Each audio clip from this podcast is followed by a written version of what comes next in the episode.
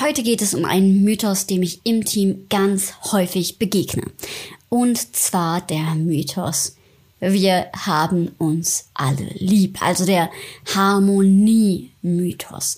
Wir alle wünschen uns meistens Harmonie, dass es nicht so hoch hergeht, dass es keine Konflikte gibt im Team. Und wir gehen auch sehr ungerne in Konflikte. Das erlebe ich eigentlich durch die Bank von meinen gesamten Klienten, Klientinnen, den Teams, mit denen ich arbeite. Und klar, es gibt natürlich auch die Menschen, die gerne in Konflikte reingehen, auch manchmal sehr konfrontativ, das dann auch nicht unbedingt zuträglich ist. Nichtsdestotrotz ist Harmonie gar nicht immer gut. Und genau darum geht's in dieser Folge. Ich freue mich mit euch, genauer hinter die Facetten dieses Mythos zu schauen und wünsche euch viel Spaß beim Zuhören. Go Wild, der Podcast, den du brauchst, um dein Team Spirit auf Durchstarterkurs zu bringen. Ich bin Alexandra Schollmeier, Kommunikationswissenschaftlerin und Design Thinking Coach. Und ich freue mich, dass du eingeschaltet hast, um mit mir gemeinsam dein Teampotenzial zu entfesseln. Also, lass uns nicht länger warten. Los geht's! Ja, wie ist das denn jetzt? Wir alle stellen uns vor, und ich starte dann ja auch gerne mit der Vision, wie unsere perfekte Zusammenarbeit aussehen soll. Und wenn man sich das so auf der grünen Wiese zusammenspinnt und man sich überlegt, ah ja, so wär's gerne. Und häufig begegnen wir diesem Thema ja auch in anderen gesellschaftlichen Sparten. Also zum Beispiel in partnerschaftlichen Beziehungen. Da ist es ja auch ganz häufig schon so, dass es eine geringere Konfliktbereitschaft einfach gibt und man deswegen schneller sagt, ja, nee, das ist nicht das Richtige.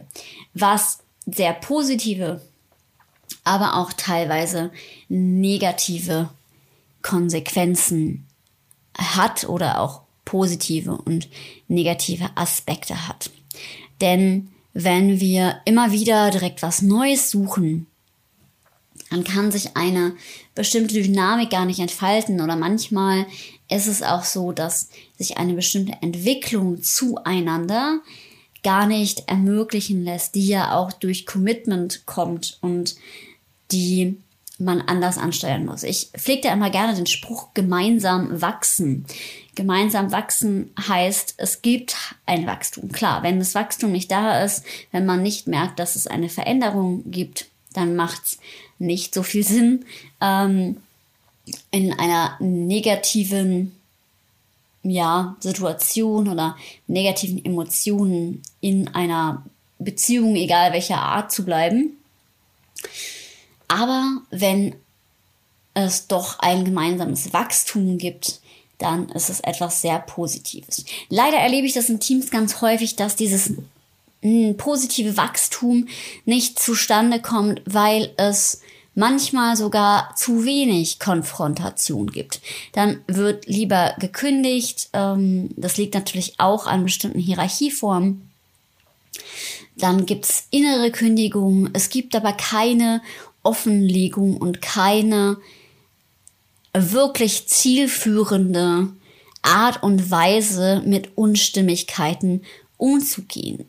Im Gegenteil, die werden meistens eher verschwiegen und es wird dann schneller der Arbeitsplatz gewechselt. Was natürlich einmal daran liegt, dass man das Gefühl hat, die andere Person, vielleicht die Führungskraft, kommt meinen Wünschen gar nicht entgegen, wenn ich das äußern würde. Aber auch, dass ich mich vielleicht gar nicht traue, das zu äußern. Das erlebe ich in meinen Teamcoachings, in den Interviews so häufig. Und das ist eigentlich einer der größten Gründe, warum Teamentwicklung auch oft keine Fortschritte macht. Weil, wenn Menschen mir im Interview zum Beispiel irgendwas erzählen, was sie stört, es aber nicht in den Teamentwicklungsprozess reinbringen, hervorbringen, weil sie grundsätzlich Angst haben, gar nicht wegen dem System, sondern manchmal haben Menschen einfach Angst, Dinge anzusprechen, weil sie selbst so zurückhaltend sind. Das ist auch so ein, wir wollen ja alle dazugehören, Ding. Und dann ist es echt schwierig, mit ja, diesem Team dann zu arbeiten. Und genau deswegen ist es auch nicht gesund, wenn man wirklich nur auf der Harmonieschiene unterwegs ist.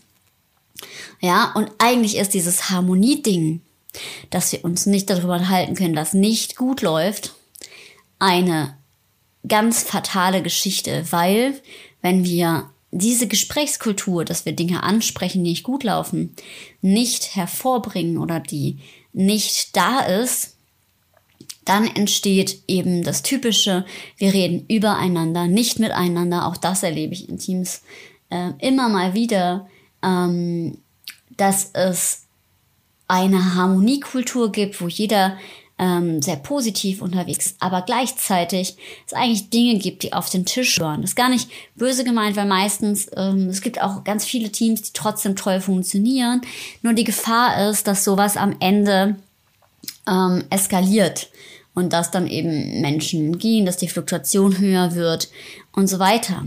Und wünschenswert ist für einen optimalen Fortschritt des Teams und für ein Gefühl von richtig gemeinsam, Bock gemeinsam was zu reißen, was ja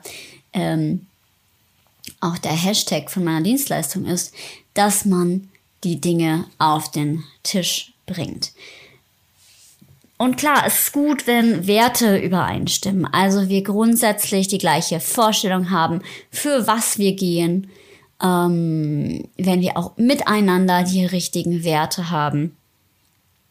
Wenn man in die gleiche Richtung schaut, also man sagt, ah ja, cool, na, wir machen das und das auch mit unserer Dienstleistung, damit kann ich mich identifizieren, auch mit den Vorgehensweisen kann ich mich identifizieren und ich kann mich auch mit dem Miteinander, wie wir hier umgehen, identifizieren und wie wir auch vielleicht mit Klientinnen oder mit Kunden oder mit Patienten umgehen. Klar, es ist auch schön, wenn man gemeinsam Dinge außerhalb der Arbeit macht, doch das erlebe ich immer noch häufig, und auch wenn man Spaß gemeinsam an der Arbeit hat.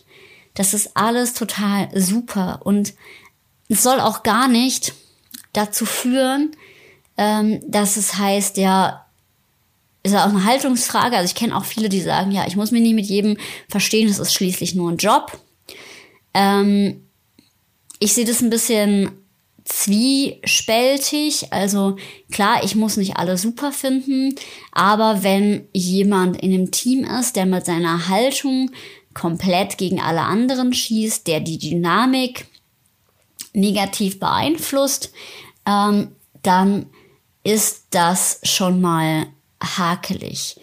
Aber auch da, Achtung, manchmal ist jemand, der so diese typische, ja, Meckerschleife hat, also jemand, der Dinge aufzeigt, die nicht optimal laufen, tatsächlich eine Person, wo das nicht nur in der Person sich zeigt, sondern wenn die Person nicht mehr da wäre, wären die Probleme an manchen Stellen immer noch da, weil sie Dinge einfach nur anspricht, die andere vielleicht nicht ansprechen. Also da muss man auch aufpassen. Und manchmal ist es auch positionsbedingt. Also manchmal entstehen in der Rolle von einer Person die gleichen Probleme immer und immer und immer wieder. Das heißt, da muss man immer ein Augenmerk drauf haben. Aber nichtsdestotrotz sind wir natürlich alle unterschiedliche Menschen und dann gibt's unterschiedliche Probleme. Und klar, das ist auf jeden Fall wichtig, aber wir dürfen nicht vergessen, Arbeit kann immer wieder stressig sein. Da gibt es manchmal Spitzen und auch kommunikative Spitzen, die zum Tragen kommen können. Und wichtig ist eben auch wirklich hinter die Fassade zu schauen. Also auch wirklich mal zu sagen, hey, das läuft noch nicht optimal, sich gegenseitig darauf aufmerksam zu machen. Und das muss natürlich nicht in einem lauten Streit enden oder so, sondern es kann ja auch in einem ruhigen Ton gesagt werden.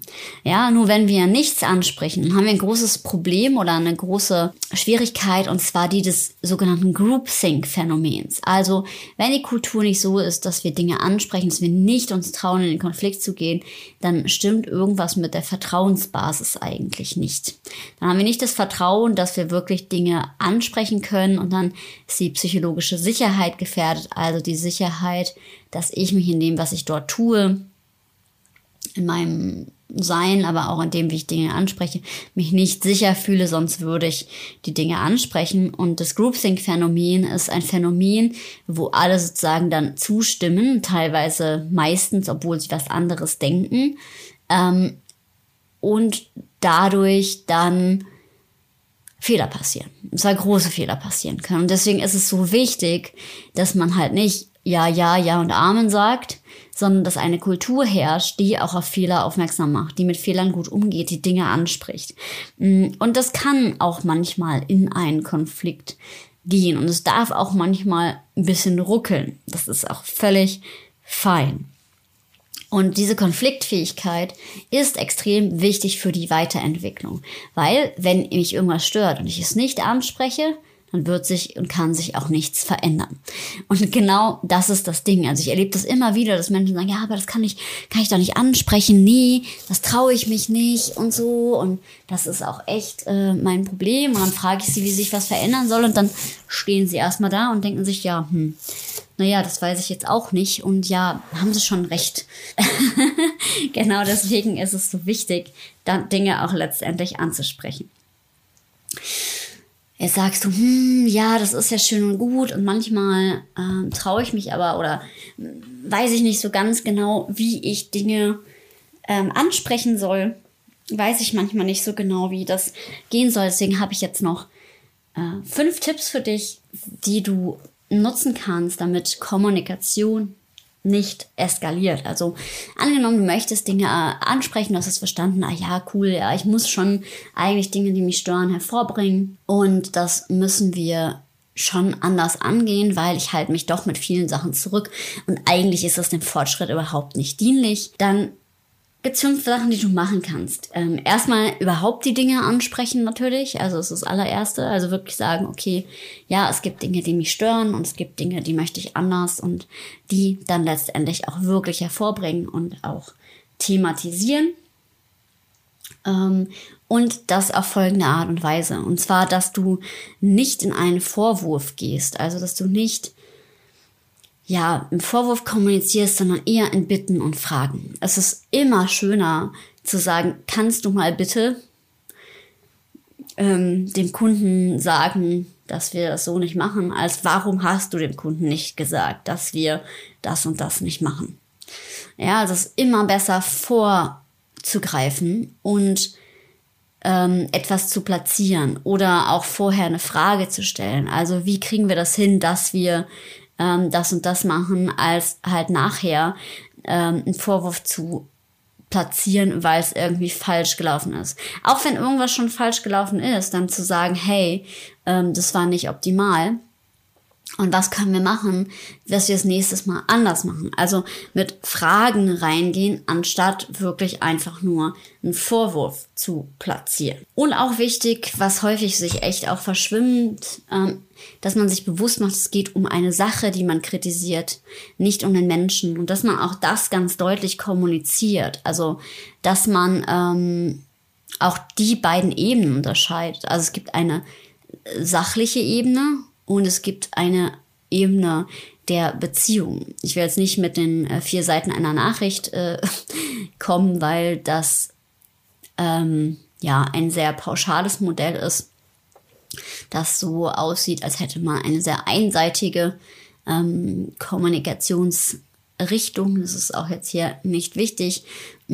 Aber es gibt trotzdem einfach verschiedene Ebenen. Und es ist wichtig, das Verhalten zu unterscheiden, weil man kritisiert ein Verhalten, und das ist auch ganz wichtig zu machen, und man kritisiert nicht die Person. Also auch wenn man sagt, hey, man kann ja auch sagen, es geht jetzt hier um das, was getan worden ist, Und man kann auch wirklich verbalisieren, es geht nicht darum, ich möchte dich nicht als Person kritisieren, sondern es geht mir einzig und allein um deine Funktion für das Unternehmen. Und wenn wir uns anschauen, was sozusagen das Team oder das Unternehmen im Ganzen nach vorne bringt, fördert, dann war das jetzt eine Sache, die eben nicht förderlich ist. Ja, und auch man selber muss aufpassen, dass man nicht in der Kritik auf einmal auf eine persönliche Ebene rutscht und sich sagt, boah, ja, die Person ist ja einfach nicht so offen, nicht die hellste Kerze auf der Torte oder so.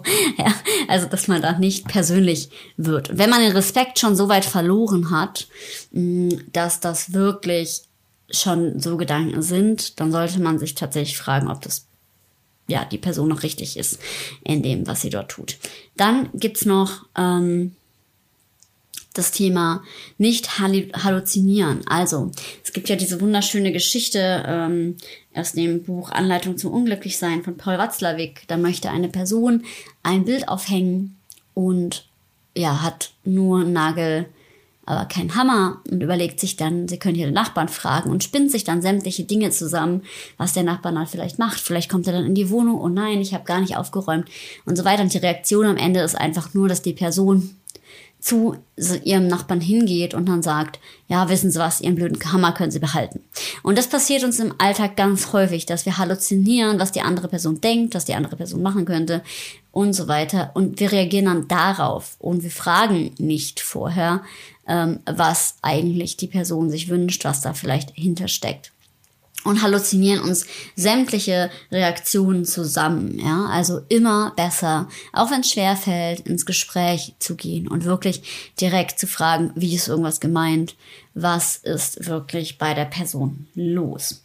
Und das Letzte, dass es Formate braucht, um nach unrunden Ecken im Team zu fragen. Also wirklich, wie schon oft erwähnt, findest du auch im Podcast die Retrospektive zum Beispiel. Aber auch so Meetings, wo man immer mal wieder drauf schaut und Feedbackrunden.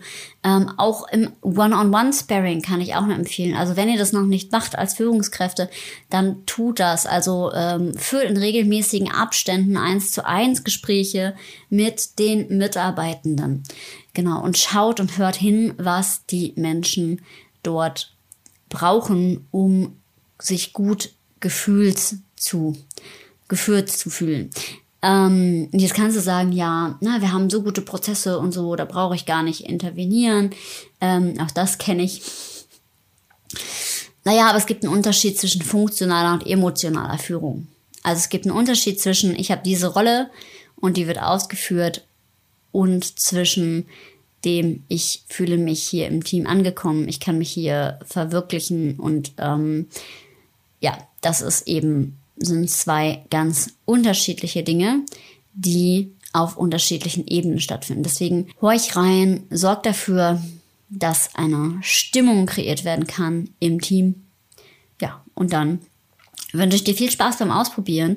Und wenn dir diese Folge gefallen hat und du sagst, ah ja, Mythen finde ich super, dann sollst du unbedingt den Adventskalender nicht verpassen, denn wir haben uns etwas Tolles ausgedacht und es gibt einen Adventskalender für Führungskräfte, wo ihr jeden Tag eine Mail bekommt von mir mit Infos, mit Content wie diesem, also welche Mythen gibt es vielleicht sonst noch, aber auch konkrete Tools, Methoden aus dem Design Thinking, also kreative Methoden und so, die möchtest du mit drin haben, dann solltest du dich unbedingt einschreiben in diesen Adventskalender. Ich freue mich schon riesig drauf. Es sind schon auch wirklich ganz viele Leute angemeldet. Damit habe ich gar nicht gerechnet. Also von daher super, super cool. Du solltest es auf jeden Fall nicht verpassen. Es wird großartig. Genau, und wenn du dran denkst, dann lass mir doch gerne eine positive Bewertung da auf iTunes, wenn du es auf iTunes hörst, denn dann kann der Podcast noch von mehr Leuten gefunden werden. Ansonsten freue ich mich auf die nächste Folge. Wenn du Themenwünsche hast, Themenvorschläge, darfst du dich natürlich immer gerne bei mir melden. Und damit verabschiede ich mich bis zur nächsten Folge. Die kommt dann auch wieder am Sonntag raus. Und ja, sag wie immer, sei mutig und hab wilde Ideen. Bis zum nächsten Mal.